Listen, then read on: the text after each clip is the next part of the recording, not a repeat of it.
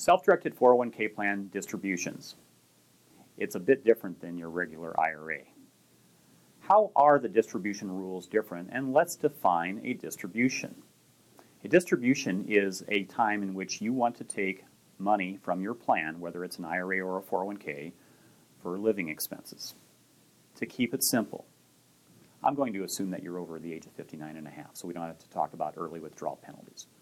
But if you're over the age of 59 and a half and you have a 401k plan and you wish to take a distribution, you may be familiar with IRA rules where a custodian sends you that distribution. You take that distribution obviously as cash, you're using it for your living expenses, etc. That custodian is then responsible for IRS reporting on that distribution. 401k plan, a self directed 401k plan, is different. How is it different? Remember that with an individual solo 401k plan, you are your self employed business. You, most likely, are the trustee of that plan. So, what now happens if you wish to take a distribution from your plan while you're still operating your plan? The plan has to prepare a 1099 similar to the IRA, but since you're the trustee, you as the trustee and the plan is responsible. You have to prepare that 1099 showing that taxable income went to you as the participant.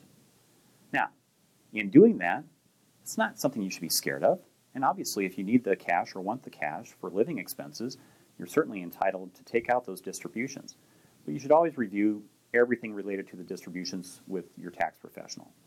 I would even highly encourage that you utilize the services of your tax professional to prepare the 1099 on behalf of the plan and for you as the participant.